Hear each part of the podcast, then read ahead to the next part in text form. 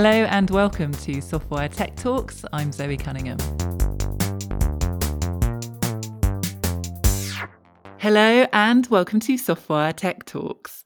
Today I'm delighted to welcome Eileen and Michael onto the show.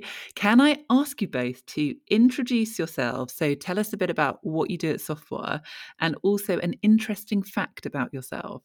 So I'm Eileen Sjursen. I've been living in London now for about 15 years. I'm Norwegian of origin and uh, wandered across the uh, ocean to work here in the big city with all things design. So my career has actually seen now about 15 years through all kinds of titles like service designer, interaction designer, researcher, this and that. I'm finally now here at Softwire leading the design team.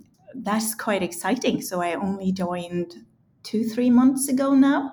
And the team is really, really lovely. And we have great plans for the next year. So, really quite excited to be here talking about service design with Michael, who is in our team. Amazing. And do you have an interesting fact? Although being Norwegian is quite interesting in itself.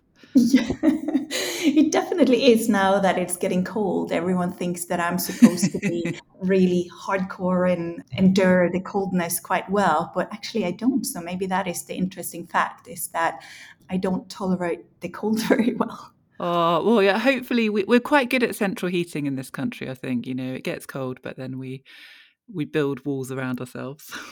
For sure. Hi, I'm Michael Truman Hall, and I've been with Softwire for about four years. And like Eileen, I'm a bit of a generalist in things that I do. So my official title is Senior Service Designer, but I've been involved in research projects, a little bit of product management. I've done some technical consulting, some business analysis, all of these things that revolve around sort of problem solving and helping clients to get the most out of their time and to build the right thing and make sure that they're building it in a way that is good for the people that they want to build it for and that's achieving their goals.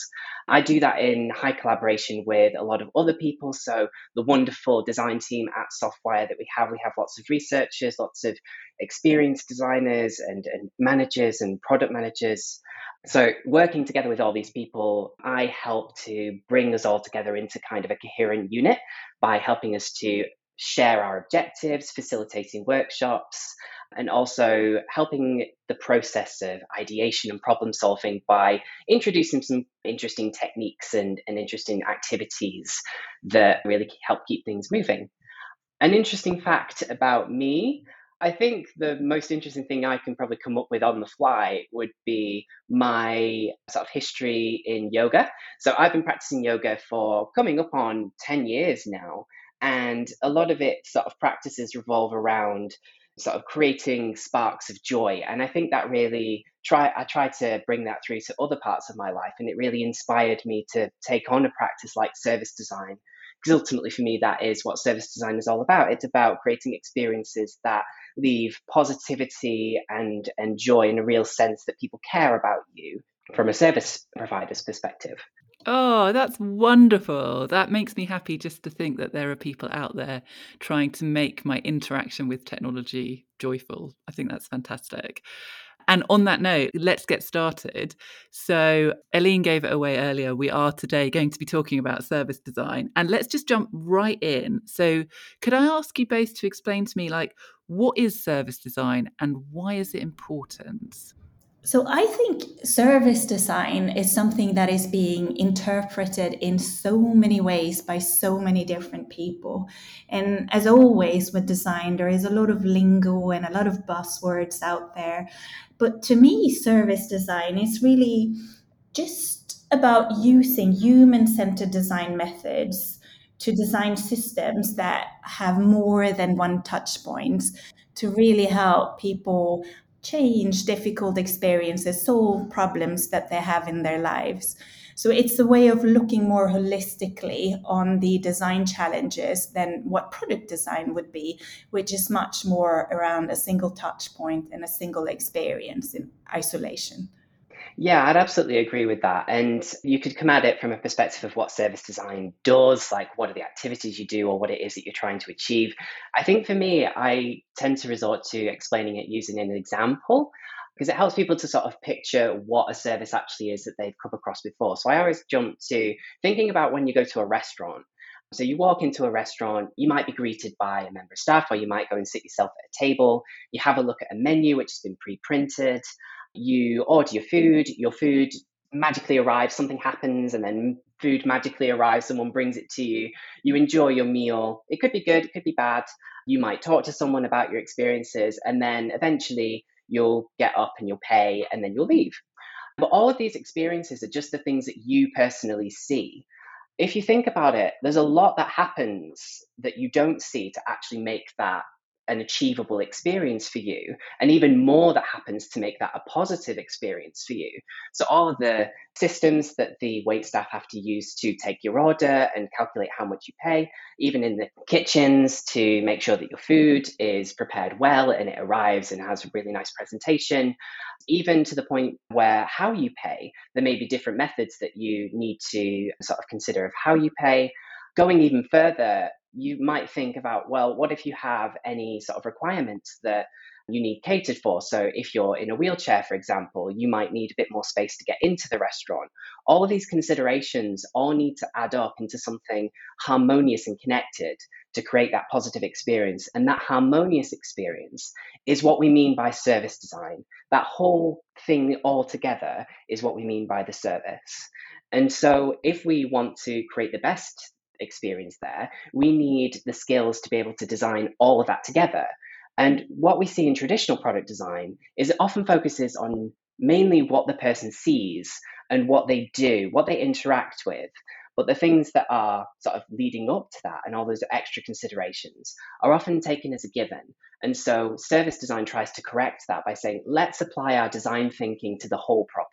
Mm, fantastic. So, are you able to give me some examples of services that you've come across that have been designed well? So for me, a really good one that I use a lot myself is Airbnb, and it is almost like an exemplar in in the industry because it has just been designed so well. If you think about other booking services like booking.com or even a lot of the airline services to book flights, I don't know about you, but I often find these very frustrating because I come up against corners, I come up against blockers. It asks me to to do things over and over again. But Airbnb, it's an experience that steps you through what you need to get to and it supports you at every step of the way. And it makes you think like, what are your needs? What are my needs? Do I know where I'm going? If I don't know where I'm going, it can make suggestions to me. But there's actually a part of the website that says, Don't know where you're going? That's cool. Let us suggest things for you. And it's almost like it's anticipating all these different needs. But even to the point where when I've finished my booking, my journey isn't complete. I still have to check in. I might have problems. I need to contact the host. And all of these things have all been anticipated and is right there and super easy for me to do myself. I don't need to call anyone. I don't need to fill in any forms. I can just do these things because the service lets me. And I think travel is such a great example of where service design really, really matters because it is enabling you to have experiences wherever you are. And it starts in your home with you discovering where you want to go, finding this, and you using online technologies to get inspired and to get in touch with your hosts and really plan your journey to the experiences that you can have during your journey and at your destination and also on your return trip. So you can see there are lots of different touch points that needs to be thought through in that chain. For me, maybe a simpler example of service design is, is something like there is this product called Tails that deliver dog food you go online and you tell them a little bit about your dog, uh, how old he or she is, what kind of ails they have. They then customize the dog food for you and they send it to your door. So every month there is dog food in time and you don't have to worry about forgetting to go to the store and buy the food for your pets. So that's also a really nice, simple way of bringing a service to people that, that really kind of removes some of the friction of your everyday. You don't have to worry about planning the shopping anymore because you know it's coming to your door. It's taking away all that kind of friction for you. Mm, amazing. Are you a dog person, Aline? Oh, I'm such a dog person. I love dogs. I actually, right now, I'm really glad we're not on video because on my way to work, I met one of my favorite dogs on the way to the tube and he jumped all over me. So I'm quite dirty and muddy. totally worth it, though. I also just wanted to, to mention like bad service design. And I think the financial industry is really lacking here. When you think about your experiences with banks, we often really complain about the relationships we have with our banks. We don't quite trust them to give us great experiences. And you can see this because they really think about their offering in terms of products rather than as a service. So my relationship with my bank is defined based on do I have a current account? Do I have a mortgage? Do I have an insurance with them? Rather than I am your customer for life and I am interacting with you at certain key stages of my life. So I think the banks really have so much work to do to redefine how they interact with their customers in a more holistic way than through their products. Mm, and a big opportunity for the one that can get it right. for sure. So we talked there about how service design is different to product design. How does service design fit with product design or all of the design disciplines? Because there's quite a lot of design going on already. So, yeah, so where does it fit in?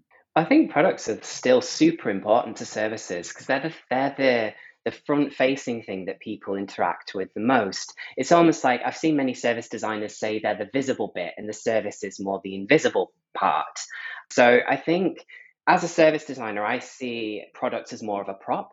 So I think that I can use a tool that I can use to help people to serve themselves, to get access to the service, to perform the actions that they need. And it's my responsibility to design that product in a way that facilitates that and make sure that the service is providing what it needs to the person.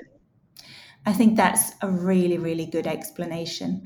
And I think that within that, you can also see that there are certain patterns that emerge within the product. So, for instance, the need to authenticate, to prove your identity, the need to make a payment, or the need to request some type of information. And you can see those patterns happen across a product. And when you think about service design on a holistic level, these type of patterns can happen across different products. And if a brand can get those right so that they can give a very consistent experience across their products, that is a real ease of use for the end user. Mm. And then you'd have what, like individual user experience designers. So it's almost like you think of product designers being the high level and then having like maybe user experience designers or graphic designers sitting within product. Whereas you're actually saying service design is almost like a level above that you want everything sitting with this idea of what is the service. Yeah, that's quite a good uh, way of explaining it. It's almost a bit like a puzzle, isn't it? It's like there are so many pieces and you have to put them together to see the whole picture. And sometimes you will have teams that just work on one piece of the puzzle to make that complete. But then the service designer looks across the whole thing and makes sure that everything is coming together perfectly. Mm. Yeah, absolutely. And there are there are things a service designer can do at the low level as well. Like I often find myself flitting between the levels depending on what it is that we're trying to achieve. So if we're at the problem elucidation stage, if we're trying to define the problem in a way that everyone can understand and get on board with and that we can um, justify spending time on, then I will probably operate on a higher level. But if we've reached a point where we're ideating and thinking about, okay, what solutions can actually help us to solve this problem and how can we solve it in the best way, then I'll work very, very closely with experienced designers to maybe work on a product, to maybe work on a particular artifact that that product needs, like making the form as good as it can be. But what you'll find, I think, what you said, Zoe, was very true. Experienced designers and graphic designers will tend to work on sort of the more visual elements or the more experiential elements on a smaller sort of scope. and then the service designer will move where they're needed. So they'll move to the to the MD to talk about strategy, or they'll move to the product team to talk about implementation. And um, so it's a very very mobile role. yeah, well, it's really interesting because for me, kind of with my senior leader hat on, making sure everyone's happy, I kind of get this instant like, oh, well, it's great to think about everything and to work at a high level and a low level and making sure everything's okay. Does it ever happen that you end up kind of doing someone else's job on the team as a service designer or conflicting with them that you're saying, you know, look, we need to get this whole service right and they're saying, well, I'm designing this this widget here and that's my job. Does that kind of crop up and how do you deal with that? Well, I think that sometimes it's difficult for service designers to justify their full worth at times because very often the product is the king and uh, the estimation of what effort needs to be put into this product happens at that layer. And then we're not that good at looking across and saying we need a team in place to work across all the teams to understand what the innovation needs to be to go into these different silos to keep things together to keep the teams talking. So that is not quite understood at the moment, I feel, in a lot of organizations. Mm. So there is still quite siloed ways of thinking. And therefore, when a service designer is, is onboarded, it is very often at product level rather than at the higher level.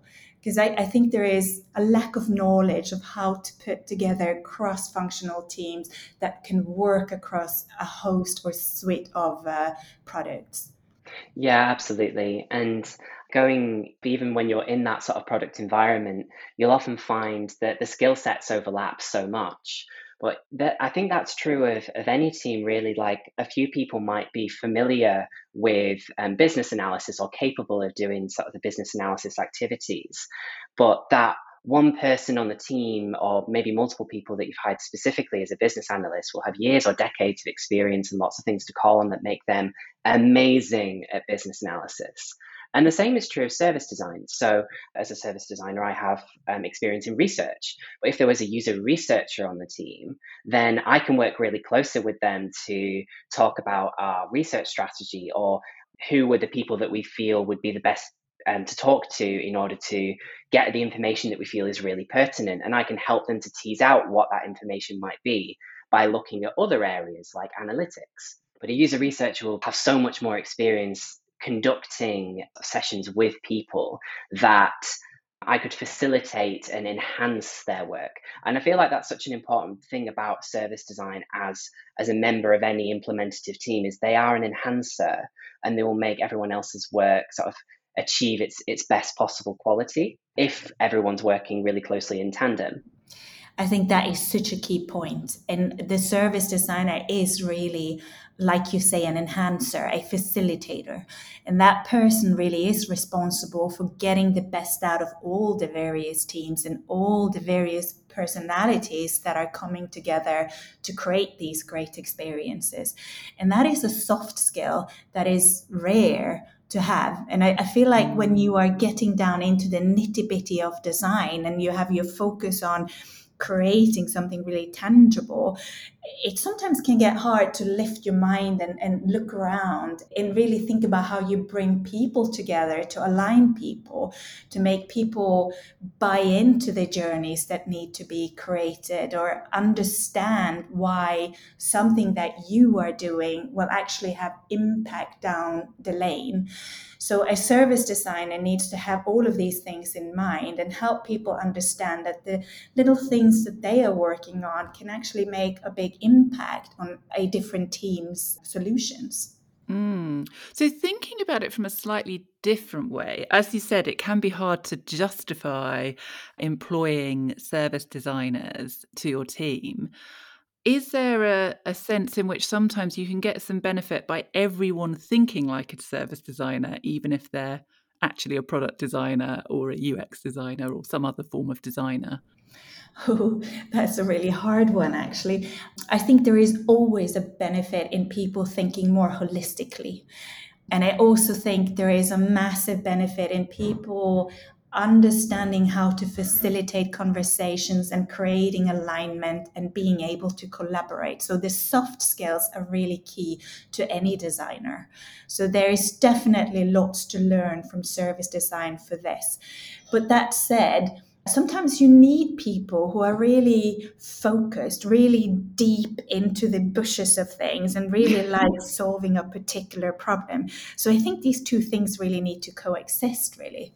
Yeah, I'd absolutely agree. And going back to what I was saying about services potentially being seen as the invisible part, if you're going to design something that isn't inherently very visible or isn't very obvious, it needs that buy in from everyone to say, okay, we recognize that this exists and we are committing to design it together. So when we say we're working in a service team, it's a team that has together sort of acknowledged that they have that mindset that we want to treat this as a holistic problem, as a service to create the best possible experience. That doesn't mean that every one person within the team will be focusing at a service level. Like Aline said, some people will be focusing on developing the experience for, for a given product or for an artifact. But as a collective, we definitely have that shared objective in mind. And I find that that's often the difficult thing to communicate, especially at the start of a new project. That one of the things that we do want to do is identify where the service boundaries are and what we want to define as the service and what our collective objective is. And I often find clients uh, asking questions like, well, why are we asking these questions? We know that we have a we have an app, we have a, a website, and we just want to make the website really good. And you often have to sort of take a step back and say, okay, well, what does that mean? How are we making this better? And how is that how are we supporting that improvement through all of the things that we do that form that experience, like through your organization, through suppliers, through all these different things that we might not sort of have recognized if we just looked at the website. Mm, so I'm learning a lot from this conversation. I think that I, because my background is that I'm an engineer, so I think I have an engineering mind or perhaps an engineering way of looking at the world. And actually, I can see that this idea of service design, you can almost apply it back to itself when you're thinking about how you structure your design team. And there's a few words you use that really, and phrases that really leapt out at me, such as shared experience and shared understanding, right? It's actually about everyone in the team understanding what they're delivering. And if that's not designed at a holistic level, you're going to end up. I saw a great picture that illustrated this once of someone talking to someone else with a little thought bubble coming out of their head with a square in it. And the other person was nodding with a little thought bubble saying triangle. And I, I think it's impossible to underestimate how often that happens, not just in the workplace, but in our lives everywhere. So I am, for one, totally sold on on more service design everywhere all the time. I think you're in good company. Thinking about your workplaces is a really important key thing because we do often think about design in terms of digital experiences and what we do for our clients. But actually, when you look back and inward to the relationships that we have around ourselves, service design in how we are relating to each other can really dramatically change the impact that we have with our clients because if you can create flow between team members and making people feel that they work on meaningful projects and, and, and helping them to grow and develop as people, we can have much more impact through the work that we're doing. Mm. Just finally, to finish the podcast, could I ask you both to maybe let us know where you go to get more information about service design? So, if people are listening thinking, gosh, I need to know more about this. Well, so one place to start could be servicedesigntools.org. It's a really rich website with lots of various tools and explanations for how you can bring service design into your own experiences. Yeah, I'd absolutely agree with that. I've been on it myself recently, actually, and been experimenting with um, Cupcake Service Design as a new tool. So I definitely recommend um, people check that out. It's very cool.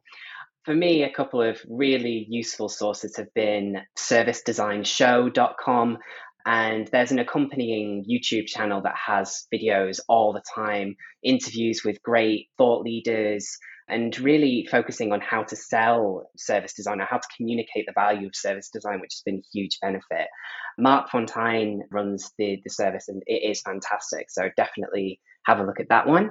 And I think if you're into reading, one of my all time favorite people around this area is Lou Downe. And they wrote a book called Good Services, which is my one stop for everything that you need to know about how to build amazing services. Can't recommend it enough.